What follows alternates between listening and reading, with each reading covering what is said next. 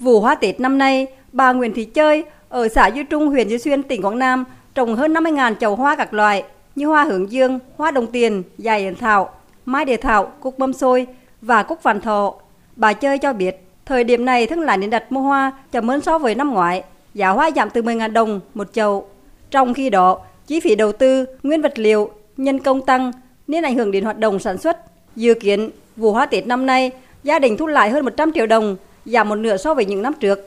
Thị trường năm nay không được giá bằng năm ngoái. Khách hàng đi mua rất là ít. Khách hàng mà mua ít như vậy thì có khả năng đến Tết bón không hết lượng hoa. Thời tiết ổn định mà có năng suất cây lúa.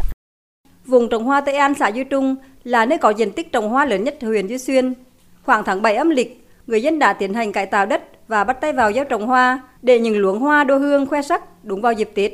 Phải theo dõi tình hình thời tiết, kịp thời điều chỉnh nhiệt độ ánh sáng cho hoa ra đúng thời vụ mà mình mong đợi.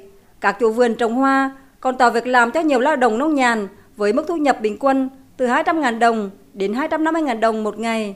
Bà Trần Thị Hoa, lao động làm thuê cho các chủ vườn hoa ở xã Duy Trung, huyện Duy Xuyên cho biết. Năm nay hoa bốn cũng lơ rơ thôi chứ đâu là rủ. À, đời sống năm nay là có chịu qua mạng cũng khó khăn lục bồi đất miết cái rồi vô luồng hoa đi đây ngày trăm thì cũng được đủ tròn trở huyện Duy Xuyên tỉnh Quảng Nam có 1.500 hộ dân trồng hoa phục vụ Tết trên diện tích 10 hecta.